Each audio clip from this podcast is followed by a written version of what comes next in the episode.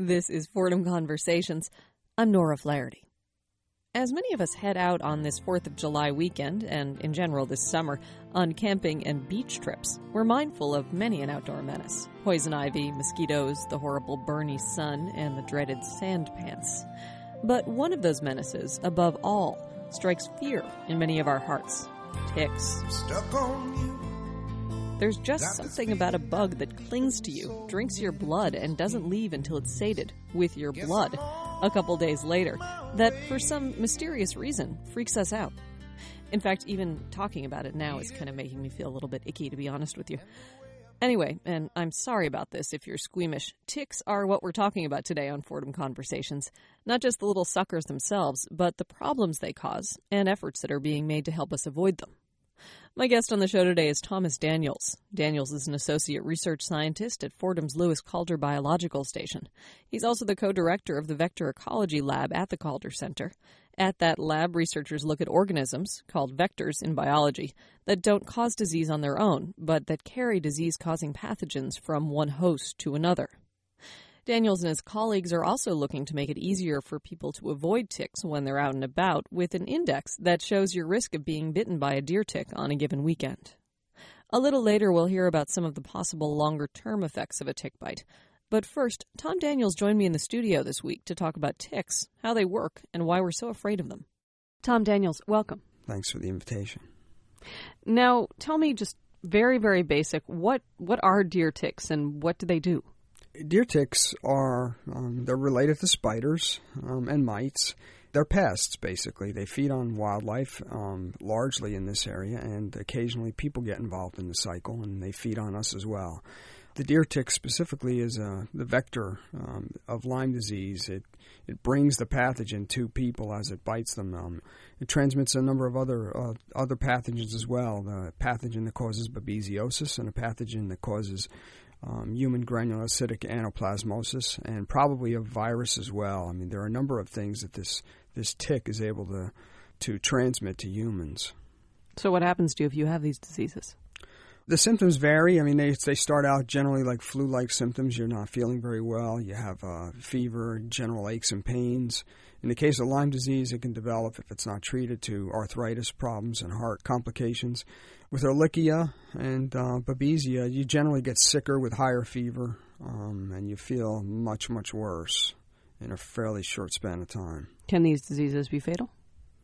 That's the, a debatable point. Generally, they're not. Um, I think under certain circumstances, there have been cases where people are, have surmised that um, they were fatal. But generally speaking, they're they're treatable ailments. The key to any of these is getting them treated as early as possible. Now, you say that ticks are pests, and obviously they're pests to us, but they probably fit in with some kind of ecosystem. What, what's their role? Uh, you know, we get that question a lot, and it's one that I really can't, really can't answer. There are lots of things that are that are out there, and their their role simply is to survive. And ticks seem to be one of these organisms. We don't really have an indi- any indication as to what the what good comes of having them, but you know that's the case with probably ninety percent of all the animals out there they keep us humble. I think is one of the one of their roles. So if all the ticks were to be gone one day, well, I think we'd all be ecstatic. And as much as I like them, um, my primary job is to try and figure out a way to get rid of them. Now, moving into that job, how do you study ticks? You start by asking, well, what are the interesting questions about this thing? And if you have a public health direction like we did with Lyme disease, it's fairly straightforward. You know, we're we want to understand as much as we can about the tick. We want to figure out ways, perhaps, to reduce tick numbers, and um, and that's the direction we've taken with this thing. How do you actually study them, though? I, I saw in your materials that there was some kind of a catch and release situation. Well, we do at certain times of the year. There's several different stages of this tick, and the, the stage that we're most interested in is the nymphal stage, and that's the one. It's sort of the, the mid stage, and it's responsible for virtually all Lyme disease cases. And one of the things we're always interested in knowing is well, how many are there out there? And so we actually do um, mark, release, recapture studies with ticks where we mark them. Um, and maybe that's one of the reasons my vision isn't what it used to be, where we mark them with paint um, and we let them go and we come back on subsequent days and we try to collect them. And from that, the number of recaptures we get, we can try and estimate what the population size is. But we have these fairly low tech techniques for uh, collecting them. We have a, a one yard square piece of white cloth that we drag along the ground, and the ticks mistakenly think it's a potential host, and they grab onto it, and so that allows us to uh, to collect them that way. How do you mark a tick? Do you use a very small brush? No, we have these re- really fine tip paint pens, and and now we use um, sort of a magnifying glass, and we've got a, a, protocol where we mark them in certain spots, um, and then let them go, and then we can actually tell the history of an individual tick on the number of paint marks we have on it and their location. How long do ticks typically live? Oh, this tick has a two-year life cycle. Do ticks have uh, a different likelihood of infecting people with diseases or dogs or deer or whoever at certain times in their life cycle than at others? They do. Um, the ticks, uh, the tick life cycle is a fairly complicated one. It's got three active life stages over a two-year life span.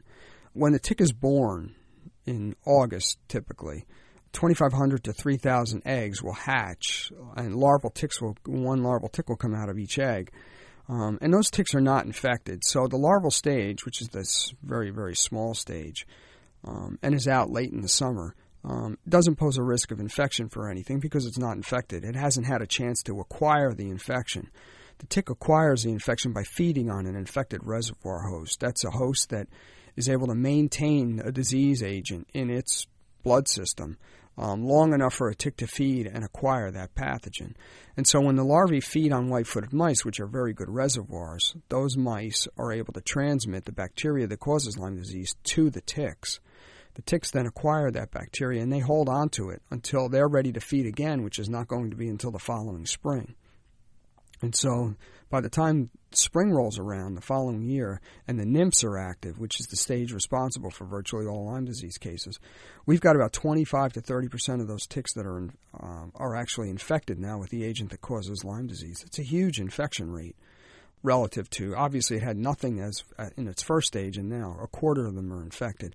If those ticks find humans, then there's a risk of really uh, passing that agent onto onto people normally the tick would be looking for another mouse, a chipmunk, a raccoon, a possum, whatever it can find in the woods, a bird.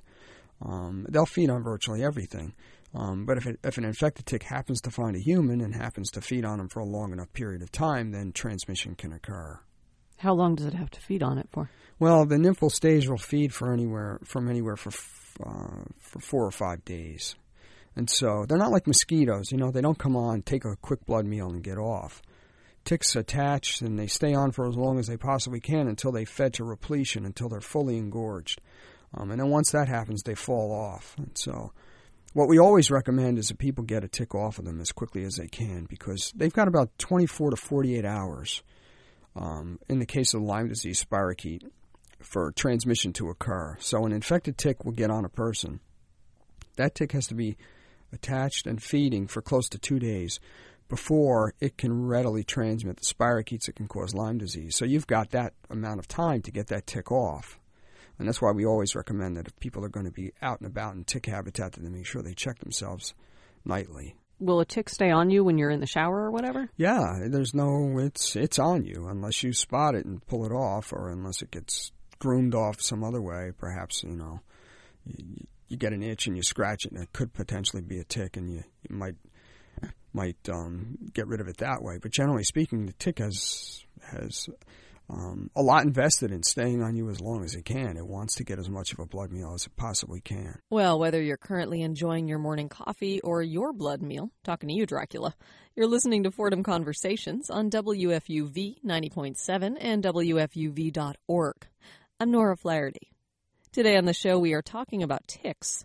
My guest is Tom Daniels, an associate research scientist at Fordham's Louis Calder Biological Station.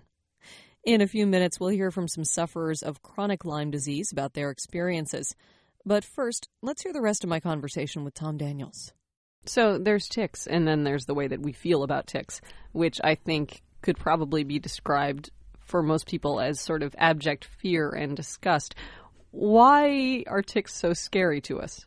Well, I think it has to do with their habit, first of all, of latching onto us and then not letting go. Um, but also, they're blood feeders, and you know, fundamentally, we have a problem with that. Um, it's not uh, it's not a great habit as far as we're concerned, and and the fact that they transmit disease only makes it worse. Ticks seem to be way more of a worry than they used to be. Is that true? And if so, why? They are more of a worry than they were. You know, if you look back in the 40s and 50s, people were getting something called Montauk knee out on Long Island, and everybody just assumed it had something to do with. They really didn't know, realize that it was probably Lyme disease early on. But ticks were generally not very common then. And what we've seen over the past few decades is that the tick numbers have really gotten gotten higher, um, and that's correlated with our movement into tick habitat. So our lifestyle has changed with suburbanization.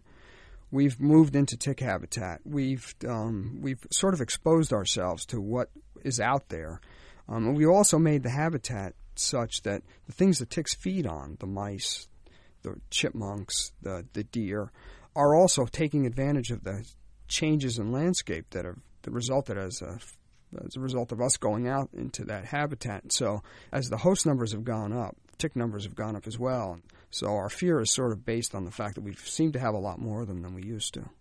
So, are there more ticks in the world than there used to be, or are there just more ticks in our lives? I don't know about the world. Um, certainly in our lives, there are. Um, this um, Ixodes scapularis, which is the formal name of this tick, was very uncommon um, back in the 50s and 60s. Um, in the 70s, we started seeing that um, people were getting an illness that wasn't quite diagnosable in a sense. Nobody quite understood what it was, and it ended up being Lyme disease. But it wasn't until the late 70s, early 80s that that illness was associated with the presence of ticks, and tick numbers have been on the rise ever since. Why are there more ticks? That's... Again, you know what? We think it has a lot to do with um, our own lifestyle, moving into habitat. This is a woodland tick. And so it's out in the woods where the wildlife is, um, feeding on whatever wildlife it can come in contact with. As we started moving out of urban centers into the suburbs and, and clearing wood lots um, and putting our houses in the middle of what used to be pristine woods, we find that um, the wildlife is now using our front and backyard. Um, and the ticks have taken advantage of the fact that um, in some ways, we've actually made the land more hospitable to the animals that ticks feed on. And so tick numbers have gone up as a result of these wildlife populations also increasing. And that's happening at the, exactly the same time that we're now in tick habitat where we weren't before. And so it's a fairly complicated mix of things that have uh, gone on to sort of bring us to this point as far as um, tick-borne diseases. So, if we're sort of living among ticks in a way that we didn't used to before, and they're more common in, in our habitat, what are the sort of ripple effects of this? Um, well, one of the ripple effects clearly is the fact that we've got 23, 24,000 cases of Lyme disease occurring each year.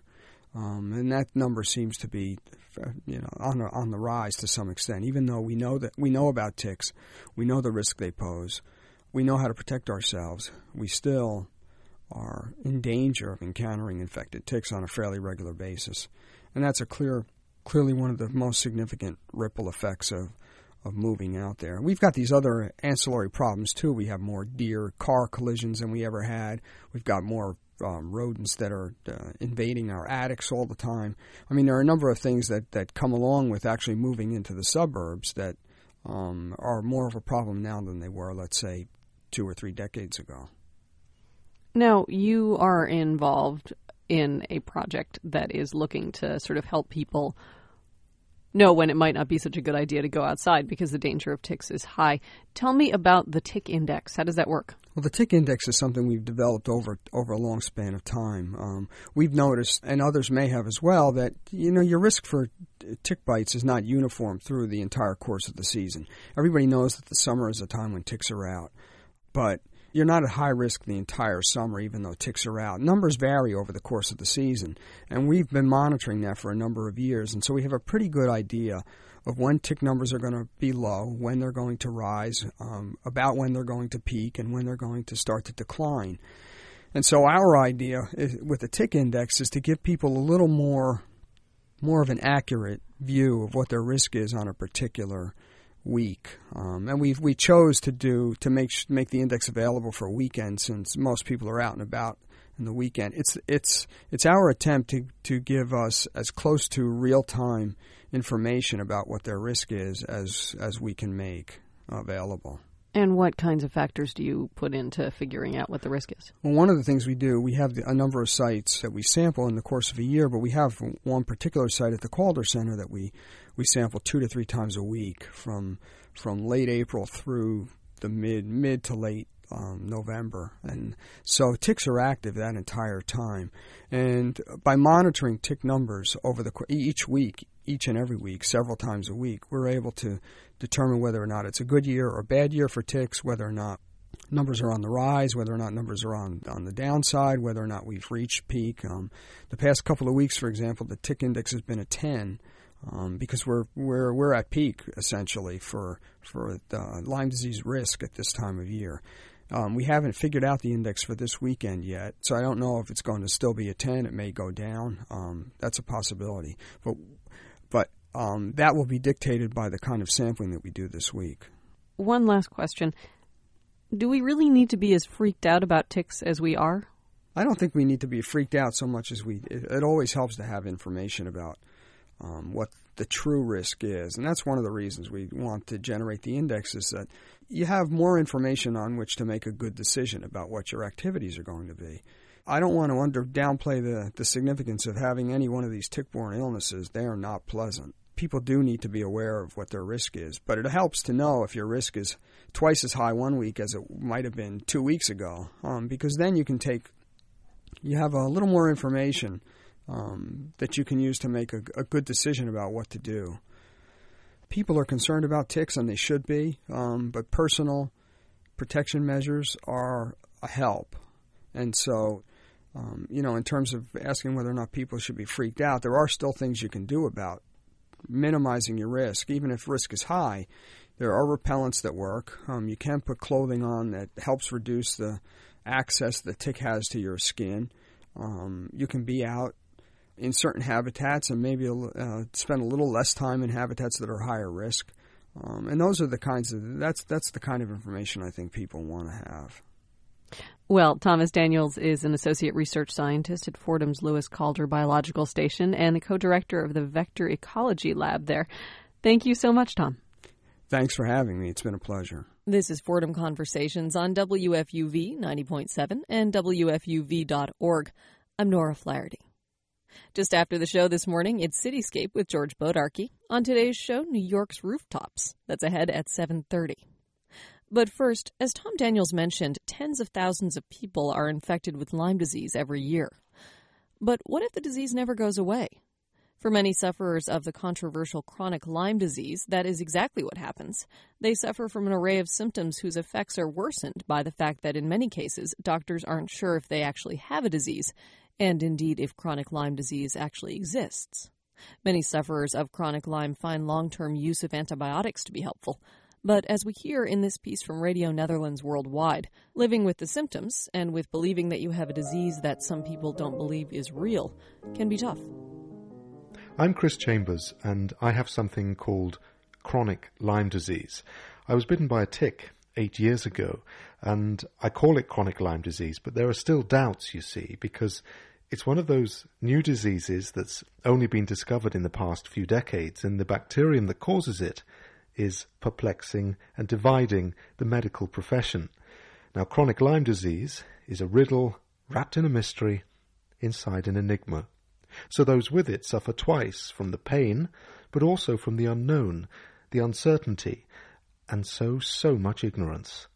My name's Elizabeth Rice. Anne Maher from Ireland. Ken Ward Atherton. Cecilia Malinchak. I'm David Phillips. I've had it since November 1999. 13 years now. Since 1998. Nearly 11 years. I became ill in 1976 with a sort of meningitis type of illness. Initially, I was far too ill to try and find out what was wrong with myself, and then I just crashed out. Within two or three days, I had um, extreme fatigue inability to concentrate, unable to even drive a car, aching legs and aching arms. Went off my feet, visual problems, sweats, bone pains, muscles, uh, felt dreadful. Um, usual stuff, neurological tests. Uh, nothing was diagnosed. And then I got a letter back saying, All the tests are negative, you are now clear, all is well, and I hope you're feeling better. And that was far from the case. Never heard of Lyme disease or None of my doctors did either, I'm afraid. you look fine. They say you look really well today, and in fact, you feel dreadful. Your head's going to burst. You can't think straight. You don't know how you're standing up. You feel exhausted. Your bones are aching. Your muscles are aching. Um, you've got pins and needles and numbness, and it's just horrendous. It really is. But it's only it's only by thinking, right, I'm going to beat this. I'm going to win it, win, win, and get through, and it's the only thing that keeps you going, really. When I realised that my GP thought that my illness was all in my head, and I just realised that she hadn't done any other clinical tests, she hadn't offered any sort of treatment. Um, she started asking how I got on with my parents, and I thought, oh, there's something very wrong here. I was offered antidepressants, and I'm afraid that was like just the end for me. I said, "There's no way I'm taking antidepressants until someone tells me for definite that I has that someone that knows about disease tells me I haven't got it." And I said, if whenever I see this specialist, I come back and they say there's nothing wrong, then I'll take my antidepressants, but not until then. It's very difficult to say I'm really not depressed. I'm just depressed about the fact that nobody recognises or won't look at the entire body and see all the symptoms together. They tend to send you away and say, well, it's all in your mind. And this can be very distressing because you begin to think that you really are going completely dotty. Well, it started. It started one Sunday afternoon with the most awful headache, and I was driving along and I had to stop the car and throw up. You know, in fact, I was so alarmed that I went straight. I was so, so unwell I drove straight to the casualty department at a hospital, and they said, "Oh, flu," you know, and it just, I mean, it went from bad to worse. You know, sweats, uh, soaking wet of the night, bone pains, muscle pains, then blurred vision, and then I went off my legs in about three weeks. Couldn't walk, was wobbling all over the place. Uh, went into hospital. I'd trained in nursing originally, so I was a registered nurse, and I knew at that time, you know, that's why I drove myself to the hospital. I knew there was something dr- dramatically got a hold of me. I felt so unwell and I was discharged uh, with a, with a query diagnosis of MS, um, stroke viral infection, and given antidepressants to take. I've been told myself a number of times that there's nothing wrong with me that a psychiatrist can't put right, but it's nice to hear, though, that there are some in the medical profession who seem more enlightened, like Dr. Andrew Wright, that's the history of medicine. You look back at other illnesses which were called psychological, and we look at TB, epilepsy, schizophrenia. These were all thought to be psychological illnesses until the cause was found. And I'm sure that in the not too distant future, the same will be um, seen in illnesses like chronic Lyme. That once we understand things, they become respectable. But I mean, in medicine, we do this. We have this um, defense mechanism whereby if we can't explain something, uh, one way of dealing with it is to make the patient the problem. Because it's their problem then, not our problem. And that gives us an easy way out. Now, I'm not saying we do that deliberately all the time, but I mean, certainly subconsciously, I'm sure that happens a lot in not only medicine, but in lots of um, professions.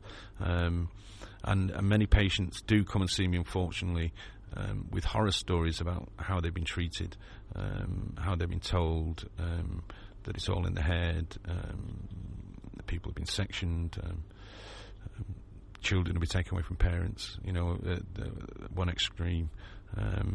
but certainly, yes, many patients say to me, well, I don't think it's my uh, mental state, but when the seventh or eighth consultants told you that it's your mental state, you start thinking, hmm, maybe it is. But at the end of the day, um, I don't believe it is. Although you can get associated psychological problems, as with any chronic illness, and also Borrelia itself can cause acute mental illness. Um, uh, but I do think this uh, idea that the profession, uh, my profession, uh, has of um, labelling illnesses that it doesn't explain as psychological has gone on for a long time, and will probably continue for a long time as well one consultation with an infectious disease specialist, and uh, he said um, he he told me I hadn't Lyme disease, and if I had Lyme disease, I had had ag- adequate treatment, right? So my husband said to him, "Well, if Anne was your mother or your sister, like what would you recommend you know, to do with her if she's so unwell. And he said, Well, she doesn't have Lyme disease. I just said, Look, I said, I don't expect every doctor or consultant in the country to know everything about every disease, but I just wish that if you're not sure of something, that you send me to someone that does know something about it, this particular thing, because I said, I'm convinced I have it. He gathered up my file, got red face, and out the door, and I never saw him after. he just, just totally lost it. So, what is this parasite that causes so many problems and yet it's so difficult to detect? It's just been classified as a potential bioterror agent now by the US government because of its incredible abilities to um, escape um, uh, our attempts to kill it. It's the most fantastically clever adapted bacteria there is. It can um, hide itself from our immune systems um, in ways which we probably couldn't even begin to think about.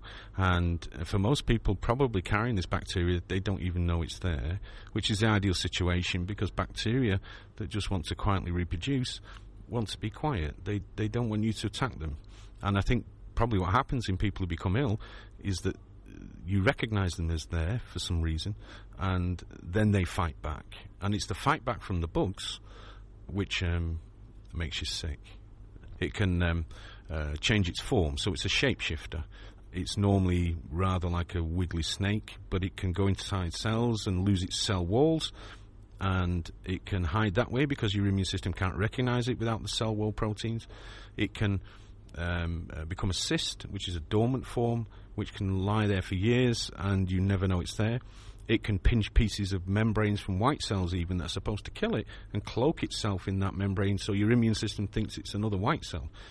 Um, it has the most incredible DNA, genetic material, which it can use very rapidly to adapt to the changing situation it finds itself in. If it's under attack or, or, or something similar by the immune system or the body's defences, it can rapidly respond and um, it can disseminate in deep into tissues and basically hide there where it's safe. Uh, I don't think you're ever really okay. You get to a level where you, you can survive and move along and do your job. I mean, I've I've continued to work over 30 years, and I've paid for a house, and all you you know, when I think back, I'm sort of rather proud of myself, knowing what I know now, that how I've had to struggle, and it has been a struggle, and uh, it's just a matter of soldiering, you know, on. I mean, what can you do? Um, I haven't got to the point where I've been so depressed that you know, I'm, you know, wanting to end it all. But I mean, you know, you do feel pretty miserable, so I've just had to soldier on, really. I mean, on on the good spells. Um, you know, I can look back now, feeling better now as I am with with combination of treatments. Um, that uh, you know, actually, strange enough, I started some new antibiotics as it happens about three months ago, and I've heard this from friends who've been ill. And for the first time, after a couple of weeks, I had a window of what life. You know, I looked at the flowers and I looked around me, and I, th- I felt as if I'd just woken up after 30 years. You know, that is an incredible feeling. You know, it makes you think that life's worth living, but you do feel cheated, you know, when you get that improvement just for that short time. And up to now, I'm feeling much better, thank goodness. You get more out of life because you've been so ill and you've felt close to death very many times. And when something happens, you see a beautiful flower or a tree, and it's a joy, and you think, oh, the air is beautiful today. And just the little things in life mean so much, things that a lot of people take for granted. It's the free things in life, going for a walk, because you can go for a walk that day rather than being in bed. And even when you are in bed, sometimes you think, well, at least I can read. you, you, look on the positive things in life, at, at least there are a few breaks in amongst the pain. That piece produced by Chris Chambers for Radio Netherlands Worldwide.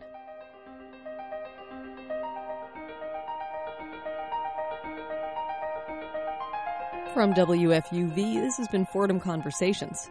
If you have any comments or questions about today's show, you can email us at fordhamconversations at wfuv.org.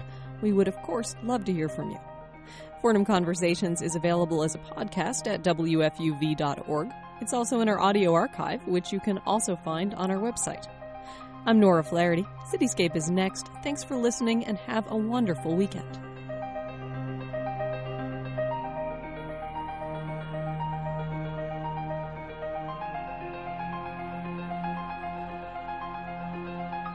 This is WFUV 90.7 and WFUV.org.